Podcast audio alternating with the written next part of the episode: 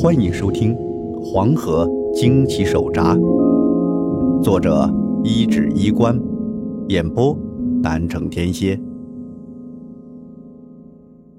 第二十六章：黄河金米。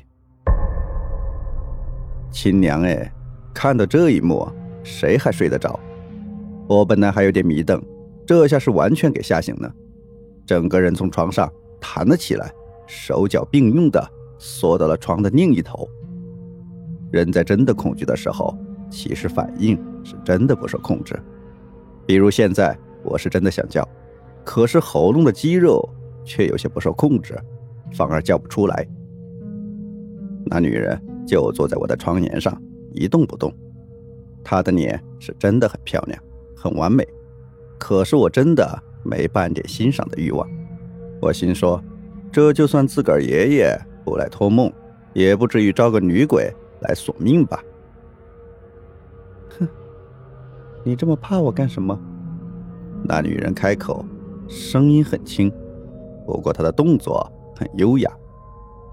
我就想来看看大牛子的孙子，这应该是我们第一次正式见面。你表现的还真挺雄的。你不是？你是哪家的？冤有头债有主，别是找错门了吧？听得对方能说话，我定了定神，可是那声音也有点抖。虽然我有阴阳眼，但是大部分的时候也就跟平常人一样生活。谁他妈闲的没事跟鬼打交道？我平时都是能装看不见就装看不见的好吗？这唯一让我有点心安的是，他似乎也认识我爷爷。同时，这点也让我心里有点郁闷，心说老爷子人走了，留下来的事儿可是真不少。听到我的话，那女人本来有点笑意的脸，忽然板起，眉头一皱，问道：“怎么，你爷爷赵大牛没跟你提起我？”他这话里有几分意外和难以置信。我心说。我听我爷爷的故事，从小听到大，也得有八百遍呢，从来没听说过有个女鬼啊。等等，想到这儿，我忽然脑海中灵光一闪，瞪眼看着对方，就将信将疑的问：“你，不，你莫非就是那个保家仙姑奶奶？”这句话出口，那女人挑了下眉。似乎说到题上了，他开口道：“我来见见你，一是来看看你，二是告诉你，明天会有人来请你。请我，啥意思？”我愣了愣，那女人神秘的笑了下，道：“请你去救人，至于去不去，就是你的事了。不过我可以告诉你，如果你爷爷还活着。”他是一定会去的。说完话，他身子一晃，像团白烟似的散开了。到这会儿，我完全确定，他就是爷爷故事里那个动作优雅却脾气暴躁、直率的保家仙姑奶奶了。可是关于他的话，我还是丈二和尚摸不着头脑。有人会请我去救人，这是个啥意思？我一不是道士。二不是医生，说白了，我就是写个撰稿费，还被隔壁王静文吐槽说是一笔狗爬子的普通人。救人，救人找我顶个啥用？在保家仙姑奶奶离开后，我躺在床上想了又想，心情很难平静，因为爷爷嘴里的故事，现在似乎开始在我身边发生了，有了真实感，这种感觉。让我似乎能体会到一些当年爷爷的那种忐忑不安的心情，相当的微妙。我闭着眼想着爷爷的故事，梦境里竟是爷爷慈祥的模样。不知不觉，我睡着了过去。睁开眼，天已经大亮。老妈做好了早饭，喊我们下去吃饭。吃晚饭，我们一家三口也该离开了。如今人去楼空。这老屋以后也不会再怎么回来，想起来也真是令人心中唏嘘。可就在吃饭的时候，门口有人敲门。不大一会儿，大壮叔来了，在大壮叔身后还跟着个人。我探头瞄了一眼，那人这夏秋交接的日子，还裹着个大棉袄，看着都让人觉得热得慌。看到这人如此反常的打扮，我心里咯噔了一下，想到了昨天晚上保家仙姑奶奶所说的话，心说不会就这吧？还真来了。大壮叔进门，先给我爹妈打了招呼，我爹妈也好奇的看着跟在他后头的那人，那古怪的装扮，谁看了？不得多看两眼呢？呃，这就是我大侄子了。大壮叔指了指我，一脸自豪的说。自从收拾了水猴子开始，大壮叔就开始了逢人就夸的模式。我知道他是把干掉水猴子的功劳记到我头上了，尽管我解释过是有个怪人下的手，可架不住农村人想象力丰富啊。他不听，你能有啥办法？所以现在我也懒得去解释这茬了。我放下碗，好奇的往那人身上打量了两眼，就看到他脸色发白。嘴唇发青，穿着身棉袄，整个人都在哆嗦，看上去就跟人打摆子似的。大壮叔，这位是……还没等我问完，那人突然就抓着我的手跪下了。当时别说我，我爹我妈连大壮叔都傻了，几人噌的一下就站了起来，赶紧就扶他说：“这大兄弟，你干啥呀？”啥事儿值得行这么大礼？那汉子看面相，估摸着年纪不比我爹年轻，给我下跪实在不合适。我受着也是哪儿跟哪儿都不得劲，硬着头皮说：“大壮叔，你有啥事你就直接说，别来这一下，怪吓人的。”那汉子一听，哭丧着脸就哀求道：“小先生。”小师傅，俺求求你，千万救救俺们这村人！这再不救，咱村人都得病死了。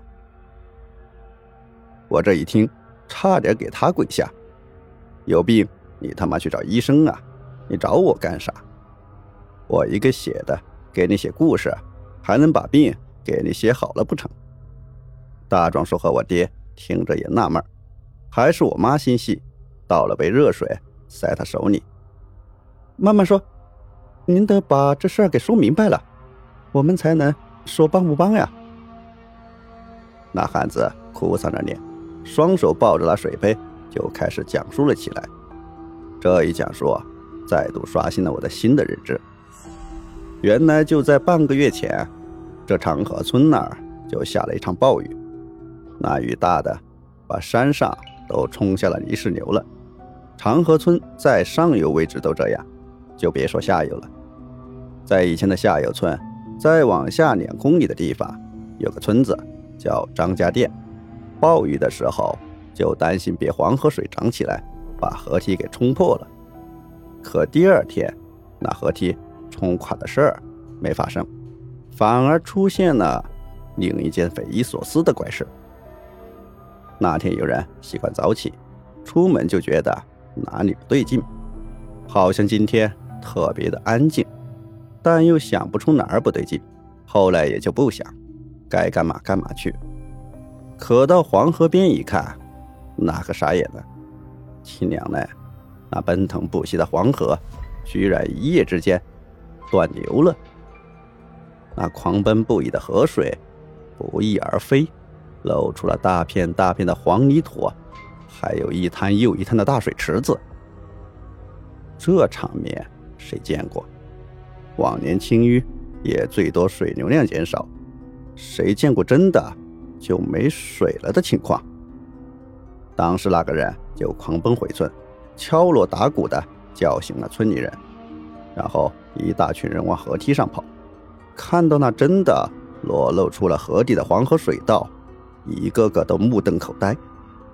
也不知道谁提了一句：“断都断了，不如下去摸摸，说不定能捞上什么宝贝呢。”古老的黄河，在几千年的岁月里，不知道吞噬了多少人性命，多少大船倾覆在滔滔黄河水中。这无尽泥沙中埋藏的金银财宝可太多了。很多人都有传闻听到，黄河两岸时不时有人捡到了冲上岸的古董，大赚一笔。眼下这黄河古道就在眼前，因为这句话，所有人都心动了。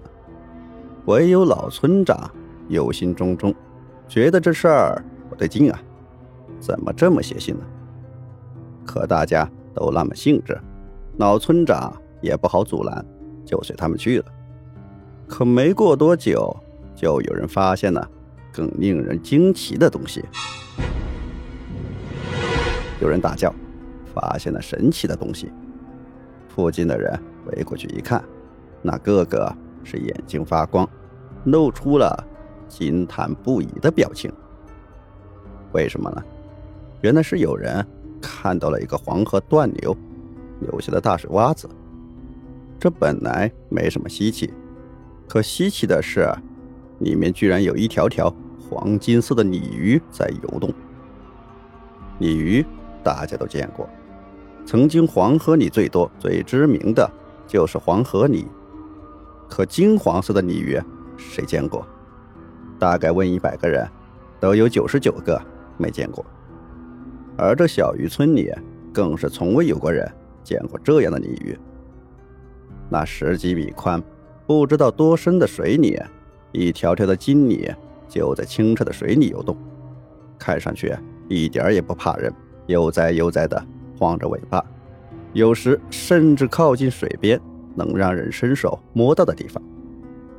那些金鲤浑身都散发着黄金般的色泽，旁边的人无论男女老幼，均是看的眼睛都直了，不禁想：这样的金鲤，若能捞上一条。这是多少钱呢？终于有人忍不住诱惑，扑通一声就淌水进了水池子去捞金鲤。有了这第一个，也就有第二个不甘落后的，接着就有了第三个。前前后后总共七个人跳进水池子里。那些金鲤看着很近，可就在他们要抓到的时候，忽然嗖的一下就溜走了，开始往下游。那些人哪儿肯放弃，憋了口气就往下钻，追啊！可是这一钻，那七个人就愣是再没能上来。这下把所有人都给镇住了，没人敢再往下跳。村长赶紧招呼人来救人，可就在这个时候，有人喊：“水下上来的人影！”众人一看，先是高兴，再是惊恐，最后有人。甚至尖叫、哭喊了起来。那七个人浮了上来，就直挺挺的浮在水面上，仰面朝天，耳朵、嘴巴里都是水，怀里还抱着一条黄金色的鲤鱼。七个人都死了，看着是淹死的，不约而同的淹死了，而且每个人怀里都抱着一条金鲤。一条条金鲤又逐渐浮现了出来，簇拥在他们的尸身旁，从身上游来游去。所有人都倒吸了一口凉气，感觉这画面是如此的诡异。本集播讲完毕，欢迎订阅，下集更加精彩。